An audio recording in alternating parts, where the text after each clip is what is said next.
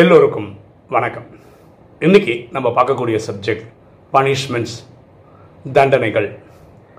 பொதுவாக இந்த கேள்வி எனக்கு நிறைய பேர் கேட்டிருக்காங்க வாட்ஸ்அப்பில் அதாவது அரசியல்வாதிகள் இந்த லஞ்சம் லாவண்யத்தில் ஈடுபட்டு இருக்கவங்க அவங்க ஈஸியாக சட்டத்தை ஏமாற்றி ஃப்ரீயாக சுற்றிட்டு இருக்காங்களே அவங்களுக்கெல்லாம் தண்டனை கிடைக்கிறது இல்லையே.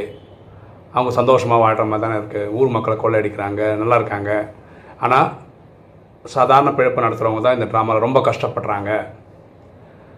இதை பற்றி நீங்கள் என்ன சொல்கிறீங்க அப்படின்னு நிறைய வீடியோவில் கேட்டிருக்காங்க. நிறைய கமெண்ட்ஸ் போட்டு கேட்டிருக்காங்க. இதுக்கு விளக்கம் தர்ற மாதிரி ஒரு மலையாள படம் வந்திருக்கு. அதில் வச்சு எக்ஸாம்பிளாக வச்சு இதை சொல்கிறதுக்கு ஈஸியாக இருக்குன்றதுக்காக அந்த கதை எடுக்கிறேன். திருஷ்யம் பார்ட் ஒன்னுன்னு ஒரு படம் வந்தது. அந்த படத்தோட கதை எப்படி இருக்குன்னா ஒரு பொண்ணை வேற ஒரு பையன் வந்து தவறாக நடந்துக்க ட்ரை பண்ணுவான். அந்த பொண்ணு வீட்டுக்கே போய் அப்போ அந்த பொண்ணை காப்பாற்றுறதுக்காக வீட்டில் இருக்கவங்க அவனுக்கிட்ட தப்பிக்கிறதுக்காக தலையில் ஏதாவது அடிப்பாங்க. அந்த பையன் அந்த ஸ்பாட்டில் இறந்துருவான். அப்போ அந்த குடும்பத் தலைவர் வந்து அந்த பையனோட உடலை அடக்கம் பண்ணிவிடுவார் அடக்கம் பண்ணிட்டு அதுக்கப்புறம் போலீஸ் சேஸ் பண்ணோம் இல்லையா? அது இறந்து போன பையன் வந்து ஒரு ஐஜியோட பையனாக இருப்பான். அது நீங்கள் படம் பார்த்தா தெரியும். கடைசியாக வந்து இவர் அவர் குடும்பத்தை காப்பாற்றுறதுக்காக நிறைய விஷயங்கள் பண்ணுவார். அந்த குடும்ப தலைவர் கடைசியாக அவர் காப்பாற்றவும் படுறார். இது வந்து பார்ட் ஒன் பார்ட் டூ இவர் என்ன பண்ணுறாருன்னா அந்த உடம்ப வந்து அந்த பாடியை வந்து அவர் வீட்டுடைய இதில் அட் இது பண்ணியிருப்பார் அடக்கம் பண்ணியிருப்பார் பார்ட் ஒன்ல போலீஸ் வந்து அந்த வீட்டு முன்னாடி தோண்டி பார்ப்பாங்க. ஆனால் கிடைக்கிறது வந்து ஒரு பசுமாடோட இது தான் கிடைக்கும். அவர் என்ன பண்ணியிருப்பாருன்னா பிளான் பண்ணி அது வேற ஒரு இடத்துக்கு மாற்றிடுவார் பார்ட் டூவில் என்னென்னா போலீஸ் வந்து ஒரு ஆறு வருஷம் கழிஞ்சு கதை நடக்கிற மாதிரி. அந்த கதையெல்லாம் சொல்ல போகிறதில்ல நீங்கள் தியேட்டரில் தான் போய் பார்க்கணும். இருந்தாலும் ஒரு மேலோட்டமாக சொல்கிறேனே அவர் வந்து கண்டுபிடிச்சி கண்டுபிடிச்சி கண்டுபிடிச்சி இவர் எங்கே புதைச்சாரோ அந்த இடத்த போலீஸ் கண்டுபிடிச்சிடும் அதுலேருந்து கதை. அங்கேயும் அவர் தப்பிக்கிறார். அதுதான் அந்த படம். எப்படி தப்பிக்கிறாருன்றது கதை. அது நீங்கள் தியேட்டரில் போய் பாருங்கள் நமக்கு என்ன வேணும்? இந்த சப்ஜெக்டில் என்ன புரிஞ்சுக்கணும்? அந்த டேரக்டர் வந்து ரொம்ப பியூட்டிஃபுல்லாக சொல்லுவார். என்ன சொல்லுவார்னா இவன் மாட்டிக்கல. ஏன்னா இவனை நம்பி தான் மனைவி ரெண்டு பெண் குழந்தைங்க இருக்காங்க வீட்டில் இவர் தான் அதை பார்த்துக்கணும். அவர் காப்பாற்றப்படுறார் அவரோட புத்தி சாத இது வச்சு டெ டெக்னிக்கெல்லாம் யூஸ் பண்ணி தப்பிக்கிறாரு. ஆனால் இந்த ஆறு வருஷம் இருக்கு இல்லையா இந்த ஃபஸ்ட்டு தப்பிச்சதுலேருந்து ரெண்டாவது போலீஸ் கண்டுபிடிக்கிற வரைக்கும் இருக்குது ஆறு வருஷம் ஓட்டத்தில் ஆறு வருஷம் அவருக்கு தினசரி மனசில் என்ன ஓடும்னா எப்படி நாளைக்கு எப்படியும் போலீஸ் அந்த இடத்த கண்டுபிடிச்சிருவாங்க கண்டுபிடிச்சா நான் எப்படி தான் இதே எண்ணம் ஓடிக்கிட்டே இருக்கும். இந்த எண்ணம் இருக்குல்ல அதுதான் அவருக்கு தண்டனை.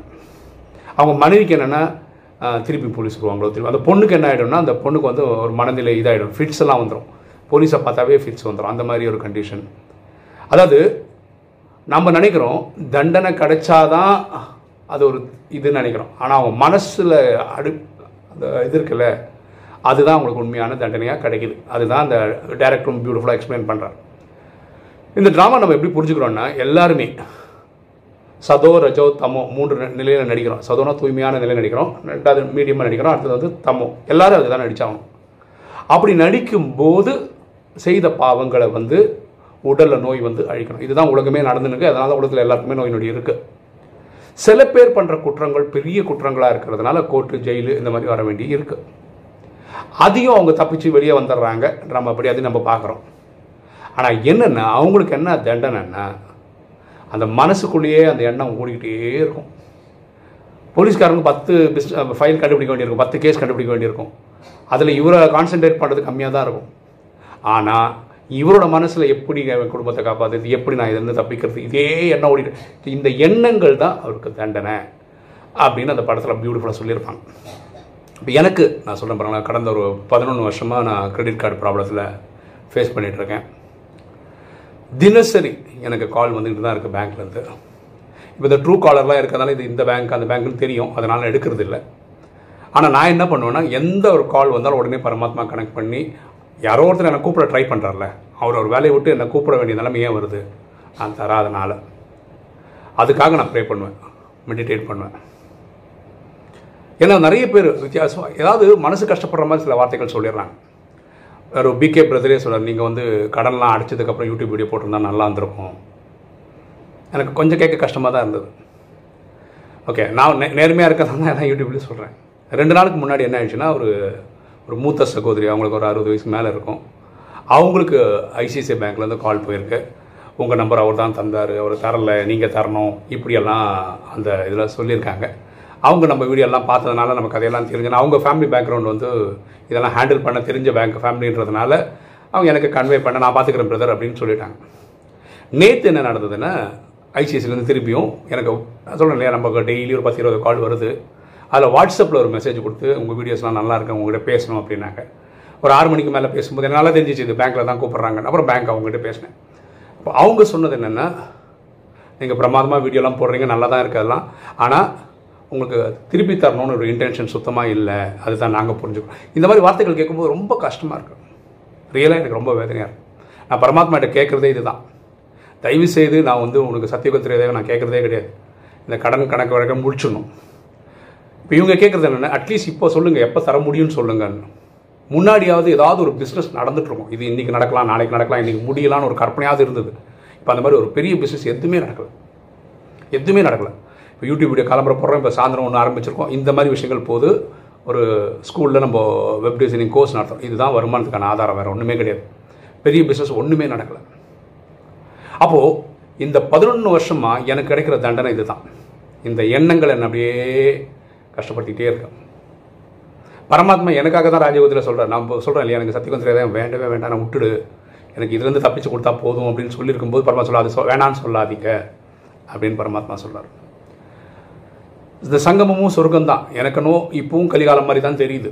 ஏன்னா இந்த கணக்கு வழக்கம் முடிக்காதனால.